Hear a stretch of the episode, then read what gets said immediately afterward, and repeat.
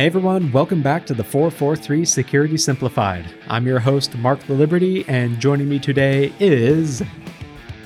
Corey, the election soapbox Nachreiner. I'm story in advance for one of our topics. as, as Corey's hinting at, at some point during this episode, we are going to open that can of worms on election hacking. Uh, but before that, we will circle back with where we left you on the last podcast on a discussion of the super serious OpenSSL vulnerabilities that were disclosed on November 1st, so just last week. And then we will end with a discussion on Apple's new upgrades to their overall security initiatives and bug bounty program. Um, and with that, let's go ahead and uh, swipe our way in. Swiper, no swiping. Wait, is that copyright? Am I now in trouble with our legal department? Again. what?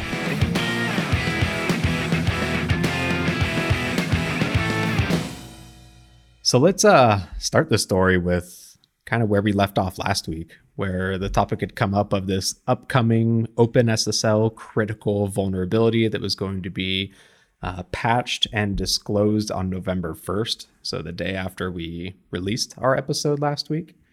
Um, I know sitting, I don't want to speak for Corey, but in my chair, like I had some a little bit of anxiety waiting for this thing to come out, uh, concerned that it was going to be the next heartbleed issue, which was the last critical vulnerability that yeah, with critical with with the critical rating it originally had, we'll talk about. It, it, it seemed that way, and that's what all the pundits said too. I mean, if you followed all the announcements going about the pre uh, the pre notification many people literally compared it to potentially Heartbleed because critical has that same level of flaw so i was with you i mean we people on reddit have been discussing this before it was even released so i think the whole industry was expecting something pretty big yep uh, but we ended the episode basically. Uh, my hot take on it was this was either going to be a the sky is falling moment again in the world of encryption, or at least OpenSSL, or was going to be a bit of a whimper. And the reality is, it did actually come out somewhere in the middle of that. Um, so when they published their disclosure alongside the new OpenSSL 3.0.7 release on November 1st, they actually had downgraded what was going to be the critical issue down to just a high severity issue. And we'll get into why that was uh, a little bit later. Um, but I think we can first jump into exactly what the vulnerabilities were.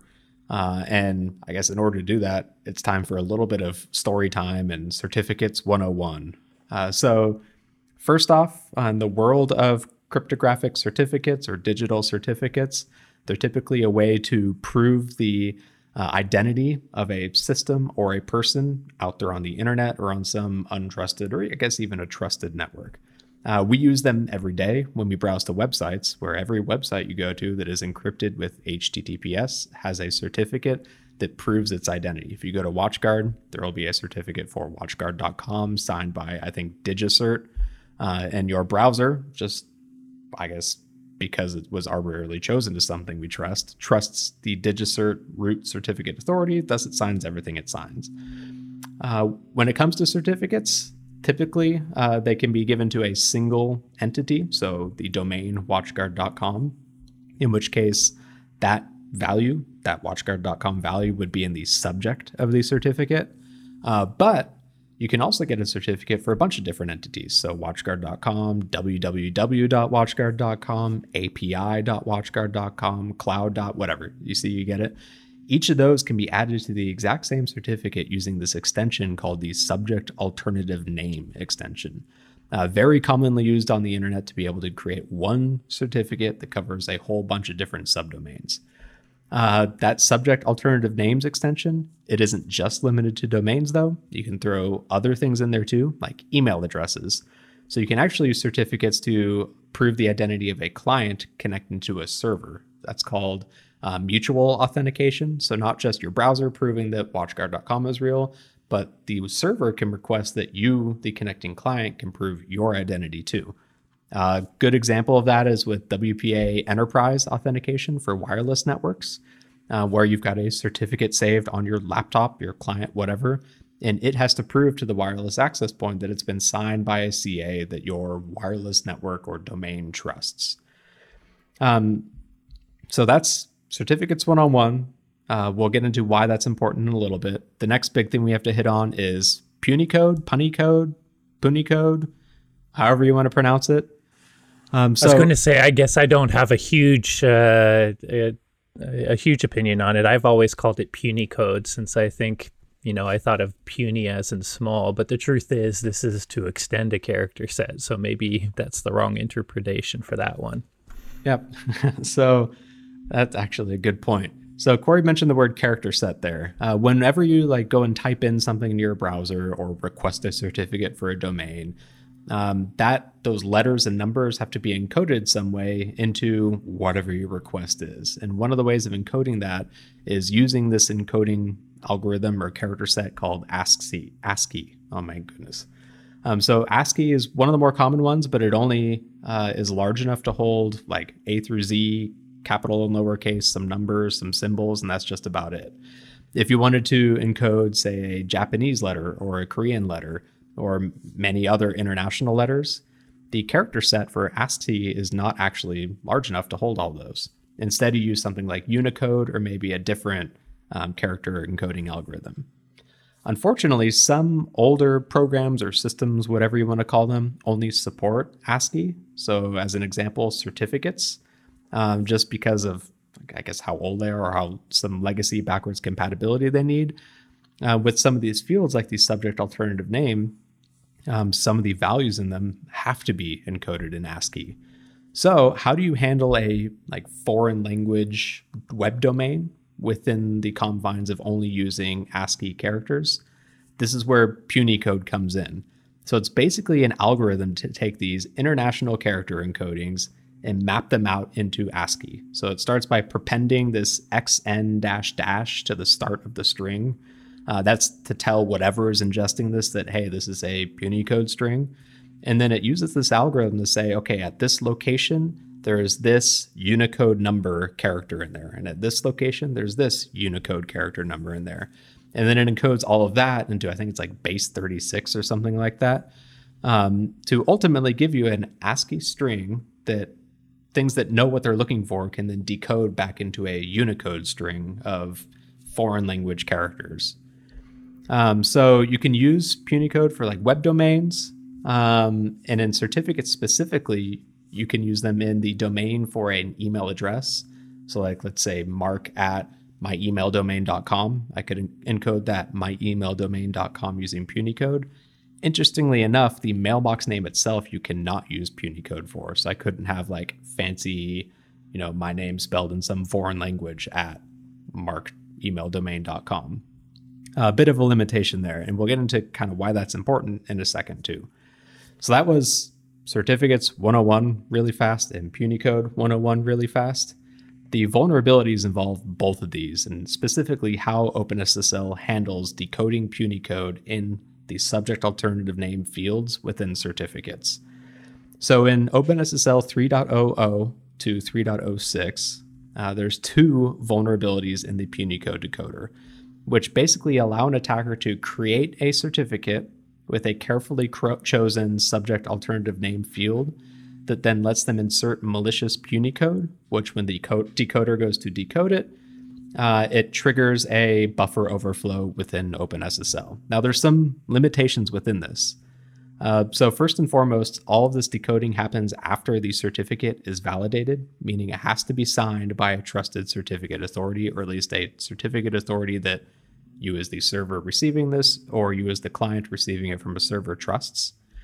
Uh, that subject alternative name, so it's got to use a Punycode domain name in it, um, but the uh, mailbox name for it must actually be a, a Unicode encoded uh, mailbox name. So specifically, it needs to use what's called the SMTP UTF-8 mailbox address, which is a bit of a, a mix of both in there. Um, and assuming you get all these combinations right, it then allows an attacker to either overflow the stack with four bytes of arbitrarily chosen data. That's the first vulnerability. Or overflow the stack by an arbitrary number of decimal characters, just the decimal dot. I think it's 46 in ASCII. So that first one, CVE 2022 3602, is what was originally a critical vulnerability because, in general, if you as an attacker can uh, overflow a buffer with arbitrarily chosen data, you have the potential of triggering remote code execution uh, within that program. Uh, now, that said, the reason it was downgraded, uh, they gave OpenSSL gave actually a pretty big statement, which I'll get into in a second. But it basically boiled down to the, the limitations of actually successfully getting RCE on uh, any system using OpenSSL.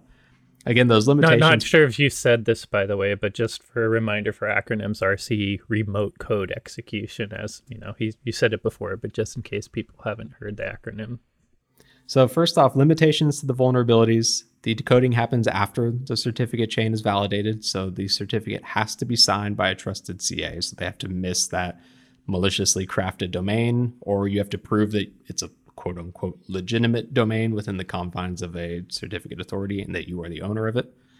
Uh, at least one of the intermediate certificate authorities used to sign the malicious one must have a, a naming constraint for email addresses, either explicitly permitting them or explicitly ex- excluding some, because that's what triggers that validation.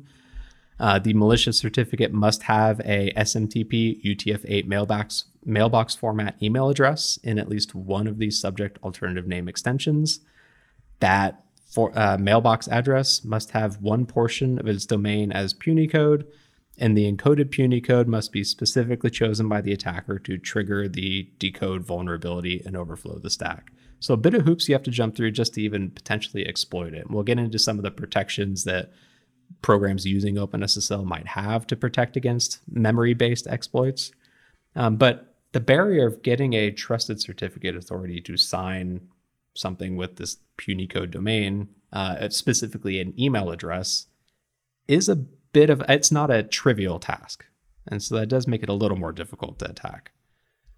Um, yeah, I'd say, I mean, you promised we'll talk about memory protections and how they limit this, but even assuming, by, by the way, we should talk about that because I do think there's still risk because a lot of Memory protections are pretty ubiquitous on modern operating systems, mobile and normal, but there's a lot of hardware and devices out there that might still have something turned off. It's it's simple to turn them on. Most operating systems come with them by default, but they do uh, if you you have a resource sensitive device, they slow things down a little bit. They're the you know either memory randomization or other thing other things being used.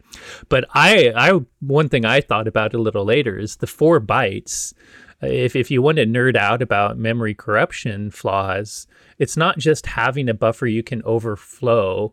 You know, you have to find a way to also get that buffer to a control, a point, you know, something that they call the, the stack pointer, which is different memory com- you know, it's either EIP on 32 bit systems or something slightly different on 64 bit systems.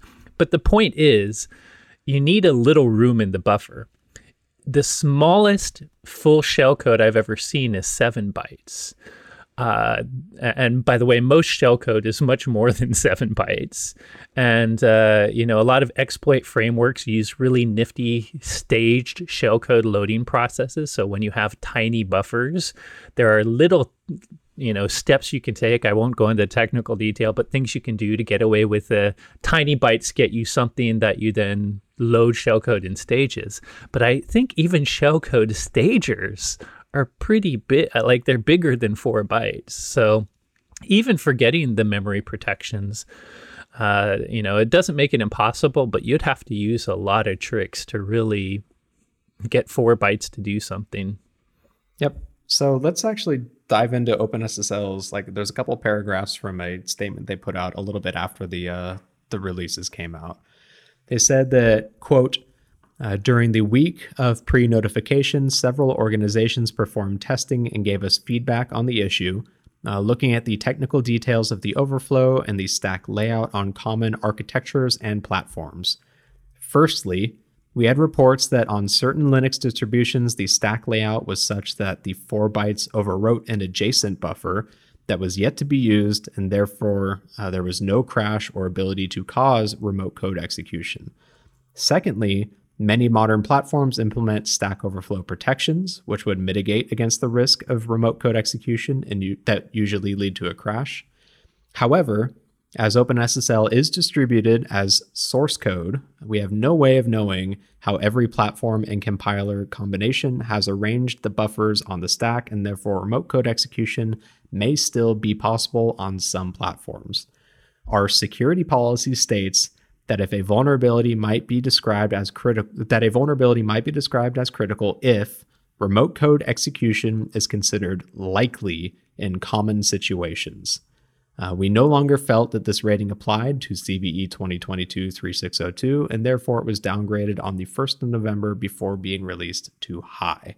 Basically, they're saying it's possible, but because it's not yeah, yeah. likely in most situations, it's only a high. Likely or common. It, I, I, even likely is not. I mean, common is what I triggered on, but we're saying the same thing. I think you know, like like you said, they're acknowledging what I did that not all systems actually turn on these memory protection mechanisms, but it is common. it's actually the most common situation. I would argue that not having them is uncommon nowadays. So I agree with that. But I think the real takeaway here, who who gives a crap? You know, it's only nerds like us that care that it went from critical to high.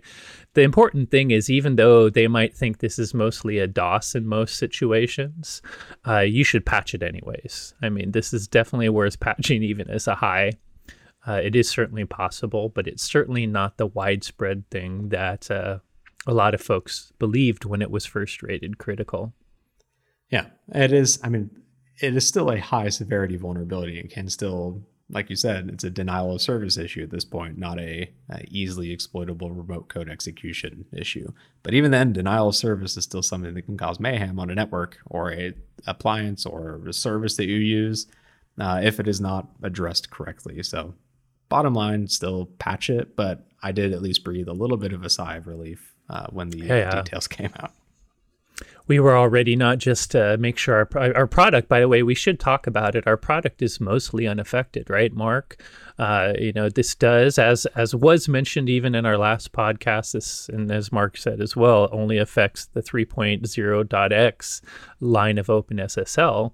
So if you have products that haven't gone that far and are still using the in life the still perfectly valid lower versions uh, you're not going to be affected by this. So I think for the most part, you don't have to worry about in WatchGuard products. But yeah, when we thought it was critical, we even wanted to to enumerate our systems very heavily just in case internally, which we're still doing, of course. But uh, it took a little bit of the pressure off. Exactly. So I guess now we go on waiting until the next critical issue comes out. Man, hopefully not. I mean, uh, this is one where if there is a critical, it affects it. You know, this is one of the most widespread platforms out there. So I hope it's another. How long? It's 2016 was Heartbleed or something. 2014, yeah, something like so. that. Like, let's hope it's another 10 years before we have to worry about another critical potential. Fingers crossed. Uh, so moving on to the next story, this one's a bit of just an open-ended.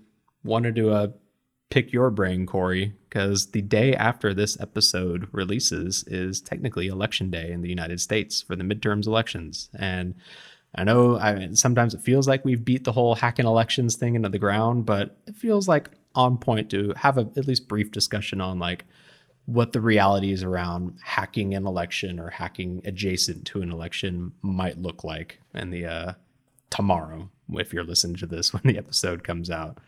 So like I guess first and foremost, Corey, like if I were to pitch the big question to you, like what is the actual risk of someone, whether it be, you know, a foreign nation state or some script kiddie in their mom's basement going in and actually changing votes on voting machines to the point where it would affect the election?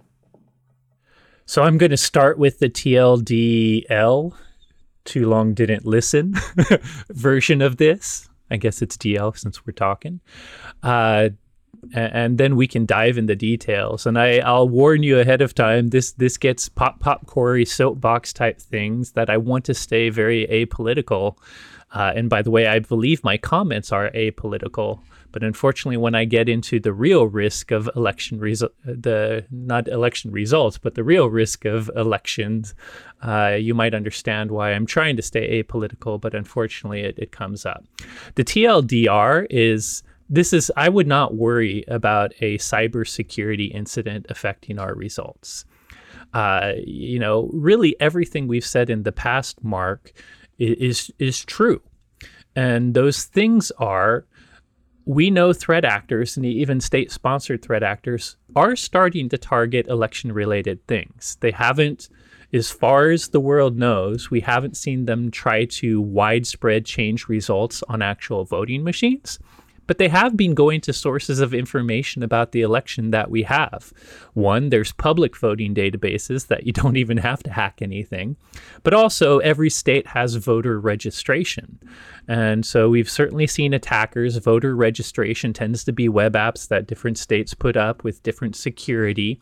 And while a bad guy hacking voter registration doesn't change election results directly, it gives threat actors information about voters, you know, what political parties they're affiliated, how often they voted. And it also potentially gives them access to a database that might show the state if someone's registered or not. So, why do you care about hacks against voter registration? I think we've never really seen a hack where people have turned off people's registration. I mean, the, the, the most obvious way you could affect election results indirectly is by having someone that is registered. If you can break in that database, you can flip a switch and it will look like they aren't registered. And while there might be a paper trail, if you do a that timed right on election day, you can disrupt people's ability to vote. You're not changing results, you disrupt their ability. But these hacks have ha- already happened in the past in previous elections. We know they have gotten voter registration information from some states before. I don't think state sponsored folks that are most likely to be doing this are actually trying to change registration at all. I think it just drives their disinformation campaigns. Uh, you know, of the types of ways we've seen external actors affect, try to affect elections, it's mostly social media polarization. It's it's going to both groups of or all the groups if you're a country with multiple parties and just trying to stir up each party to you know to polarize each other so just having information about uh, you know whether the people on this facebook group are more republican or democrat that's one way you could adjust you, you you could attack an election but in this case you're not attacking the machines that take the votes you're not attacking the results you're you're either turning off registration or just using information about registration to set up disinformation um, I don't think that's a huge threat, and I will tell you why in a second. For this, uh, I, don't think it's a likely threat this this election. And I'll tell you what I think the real threat is soon. The, the when people think of real election hacking, though, if you're a, a non-technical person, you're probably just assuming, oh, they somehow changed the results of the votes. And to do that, you would have to hack vote machines and or hack wherever they uh, eventually put the data, the results of those vote machines. Is that possible? Technically, certainly, for sure. We have seen very even specific vulnerabilities in some voting machines that could lead to very niche situations where they would get hacked. But the key thing is most of these voting machines are not connected necessarily to each other. Uh, you know, you if you hacked one, you're only getting a tiny bit of that state in one location's vote. So trying to hack many at the same time is hard. Really, it would be better to go after where they store results, and that's actually uh, a harder target, probably even a harder target than voter registration. Is, is this theoretically possible, and have there been vulnerabilities before that could lead to it? Sure. Uh, but it's actually because of really the disinf- the disorganization of the way we vote in the United States. Every state basically handling their own, many states having different methods, different machines. Sometimes even the same state having multiple types of voting machines it, it's really hard to really change the results of elections this way. But I will get to what you should worry about, and it's really not cyber attacks. It's the polarization. It, it's disinformation, and frankly, what I think are lies in our own company. And I, I don't want to get political. Company or country? Country. Thank you. Country. yeah, no, not our company. Our company doesn't lie. But in our country, you know, without getting political, I don't care what your policy beliefs are. I hope you have policy beliefs you believe in for evidential, you know, evidence-based reasons. I hope you love your po- political beliefs. I don't care what they are. But there are people in this country that have denied the results of the election. That's factually incorrect. That's not true. Our past elections, this has gone to court 60 times. This has gone all the way up to federal courts, federal courts that happen to be controlled by the by the same members of, of one political party that seems to be pushing all of this this lie about the fact that we can't trust our last election. And during this election, we see people already claiming that they believe the election's going to be or is hacked and have, have said things that pretty much point to if they don't win, they're automatically going to assume it, it, it was a false election that has been rigged you know, if you have those beliefs, I, I'm not. Uh, I, I would just say all beliefs should have evidence. All there's plenty of evidence here for the past election, and there will be plenty of evidence for the upcoming election. And evidence has specifically ruled this out. Until you get past conspiratorial theories that don't have any evidence associated with them, or you stop focusing on one or two cases that actually there have been cases of single voter election fraud, and they did not adjust the results. You would, this would have to happen on a massive scale.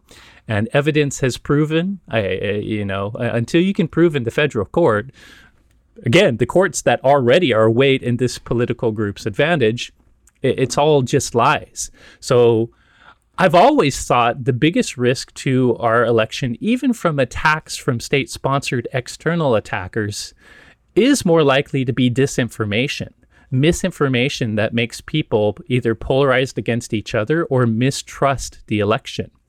What's a surprise to me is I think all the state sponsored actors are sitting this one out because we're doing it internally.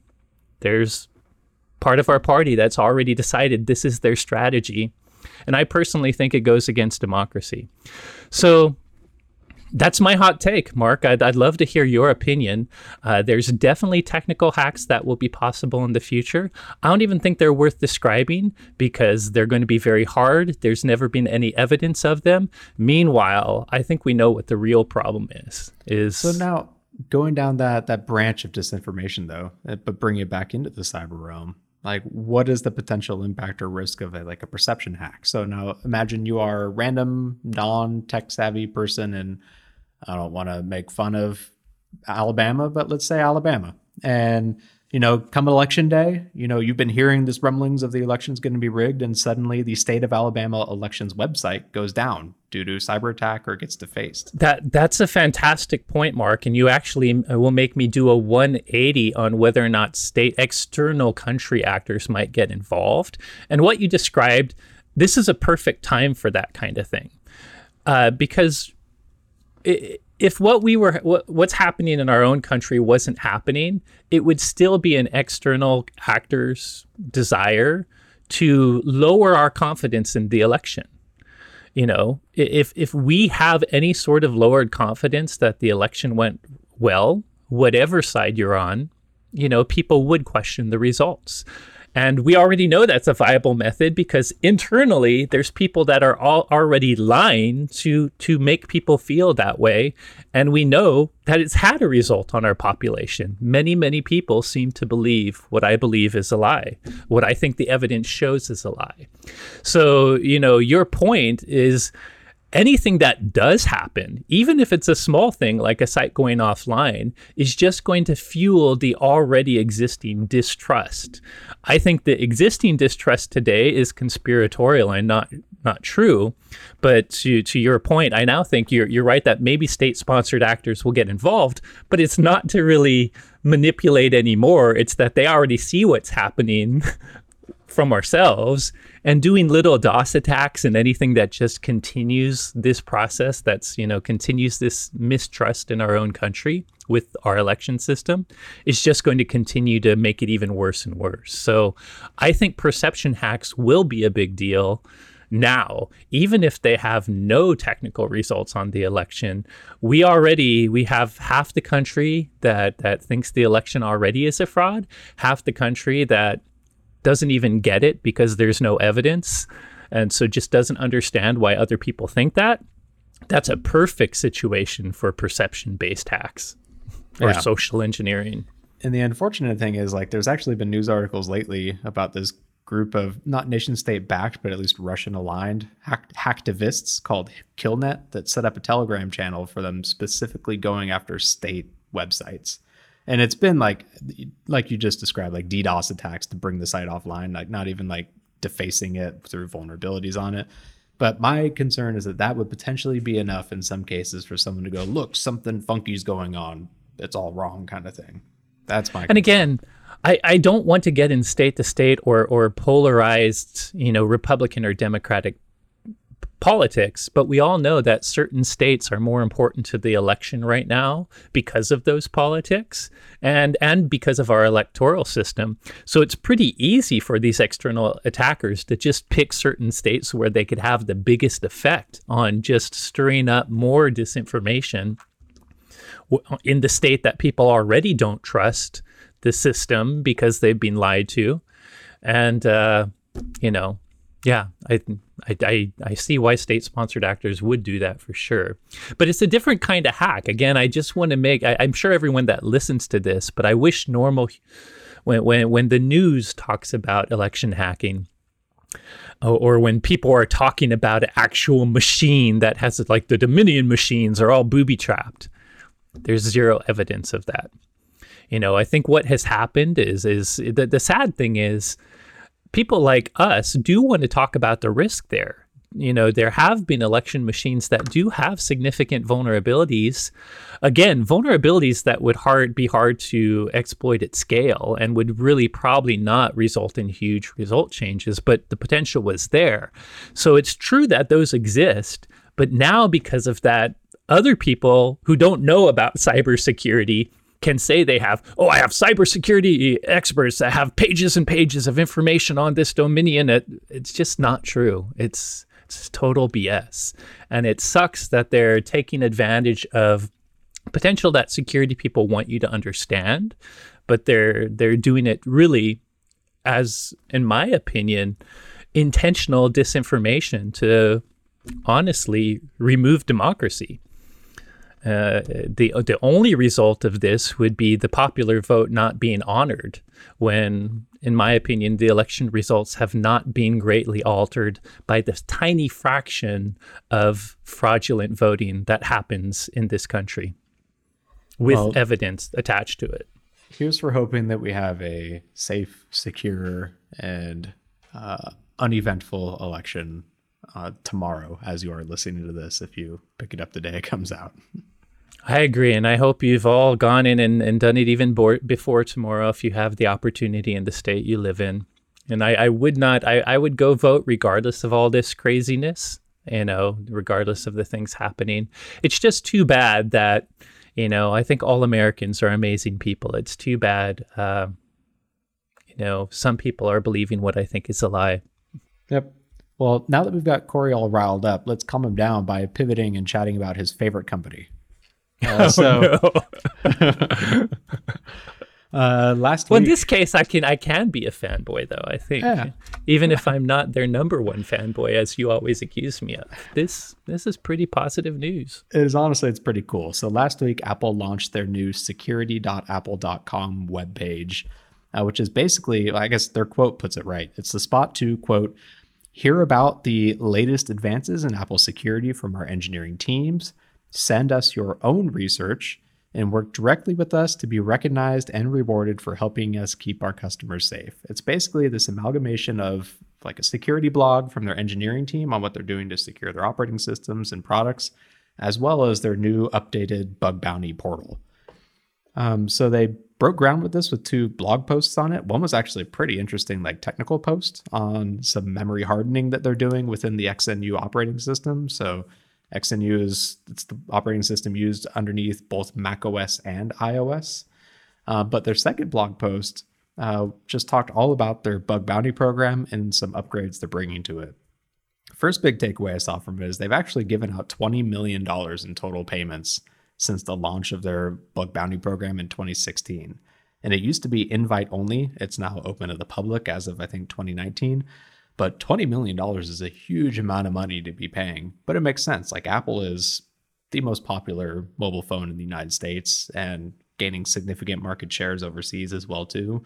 So a vulnerability in one of their products could impact a huge number of people so I'm going to go another way with that. I, I, agree with everything you said. Just by the the scale of it means you should get a good bounty. But I guarantee you, Apple would not, even though iPhone scale had was just as big, say five years ago, they wouldn't have paid this before.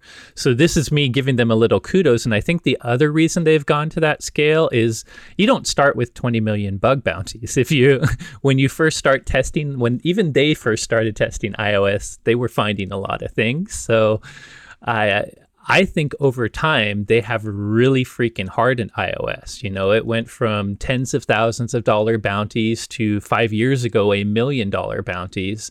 So I think it's not just about their market penetration, but it's a confidence in their code because they've over time scaled the bounty you know they people are not finding much left. That is really remote code. You, you need to get a pretty big remote code execution to get that bounty. And there have not been many million dollar payouts for a while. So beyond just the scale i think it actually speaks to the security maturity of mac os and ios you know they've really hardened their code so that they can confidently raise the bug bounty that high. So it's win-win. Great for researchers and great for them I will admit part of why I'm pointing this out is is uh, selfish. Is you can't expect every company to pay bounties like that, even for remote code execution. You know, companies as they open bug bounty programs will want to obviously internally you do your own audits to try to find flaws, so bug bounties find nothing. But there will be a period of time where you know I, I, think you have to get your code to a certain security maturity before you go to that level of bounties. Don't expect everyone to give you $20 million, even if it's a super popular product. Yeah, and to be clear, 20 million is cumulative over the last six years. They their top bounty is it's two million, so it's one million yeah. for kernel code execution with a 200% modifier if you're able to do it while the device is in lockdown mode. Um, so that Makes said, sense. like you mentioned that they, they've done a ton to secure their their operating systems and make their devices very difficult to hack. And that has actually impacted security researchers trying to find vulnerabilities in other parts of the system that might be locked out because of those security protections. That's my favorite part. Yeah. And so, in recognizing that, in their blog post, they announced that they've started this new initiative called the Security Research Device Program, which is basically a specially fused iPhone and it allows researchers to do whatever they want on the device without having to bypass some of those security features. Like to the researchers, you get full shell access. You can run any tools you want on it. You can even customize the kernel. And all of these, uh, all the findings you have in that device count towards the bug bounty program too. Really cool initiative from Apple in that case to make it easier for research beyond like just the past what would be blocked because of their actual strong yeah, operating system. This is actually taking away a, a big, uh, you know, otherwise it's just a black box. So I think this is so cool in that not only have they hardened their phones, but they still want you to find the minor stuff that all kinds of mechanisms wouldn't allow. So having a special device you know that researchers can get to still find the little things that that I, I think it's just amazing. They definitely deserve at least a, a golf clap for that. Uh, I think a little more I, than a golf clap. Yeah, yeah, I, I, would say a lot. So no matter what you think of Apple, I, I, think they're taking security very seriously. Now, by the way, they smartly these are also dangerous phones, right? You wouldn't want to use this for real. So I think they have a lot of requirements for only going to certain security researchers that can't leave labs, things like that. Uh, but it's such a, I think it's a pretty cool, cool thing. Yeah, it is a invite only program that you have to apply for. They, like you said, they've got guardrails. Like they specifically say you can't use it as your daily phone. It's got to stay in the research laboratory that you do your work in. Because if it does get out there, it does potentially cause uh, a lot of issues for Apple or their their networks and such. Either way, like it's cool seeing them do this. And I think it's I, I think they they understand the benefit to their security. They understand by opening their they, they could have a closed system and they already have the security mechanisms to protect themselves. So they don't have to do this and they could still be secure. But one day someone could find enough of low hanging chain of vulnerabilities and get in it. So they realize the benefit of opening the kimono a little. And I think is as we get more and more secure IoT devices, whether they be consoles, webcams, we are getting uh, you know, depending on your open source one to customize person, it, you may not love it, but we're getting more closed systems, and that's good from a security perspective in some way, you know, and uh, other than the customize and people wanting to have, you know, open access to everything, it helps with security, but it also slowly doesn't help in that it obscures hidden things that the closed system might be protecting. So I actually think they're they're you know to me they're they're trend setting. They're doing something new, and even systems like consoles. I would say consoles were one of the first hardware devices that created a very closed operating system for security purposes. I mean, more specifically, piracy, but it's the same flaws that allow both.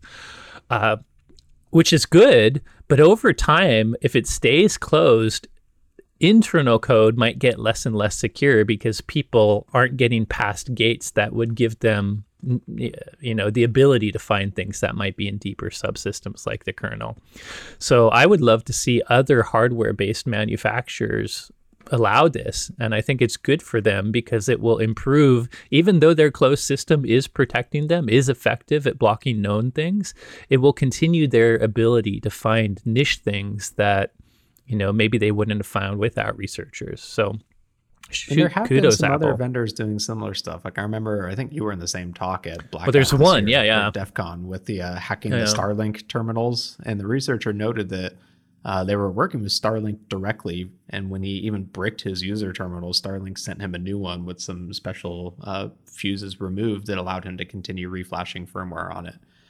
Um, so it's it's not unique to Apple, but I do like this idea of enabling uh, good security researchers to continue their research beyond uh, what is otherwise possible in like a consumer rated device. Because the end result is you do get a stronger device on the whole. And in general, you can trust a security researcher with a proven track record too. And I assume these devices, besides having the policy based stopgaps with rules, they probably have technical mechanisms too. If a developer it ever explodes if you this, take it out of a 10 mile radius. Uh, maybe that maybe that's 20 years future in our future dystopia so i wouldn't go that far but i'm sure they probably will at the very least disable and maybe never work with that security researcher again so i'm sure they'll do a lot to watch this and make sure people don't abuse it but it's a good step for sure and that said, how long until we see some dark web forum post on Apple, uh, whatever device for sale on the underground? How much uh, are you willing to pay for it? I bet one of these in the wrong hands would go for quite a bit of money. Oh, for sure. So either way, like really cool stuff. Uh, I'm looking forward to seeing whatever their uh, their Bug Bounty Hall of Fame. Actually, I don't know if Apple publishes their Bug Bounty Hall of Fame. I hope they do because it would be cool to see what kinds of new findings are enabled because of these new devices that they're. Releasing. And they have big numbers and and the payouts, so it's always fun to see who gets big payouts. Cha-ching.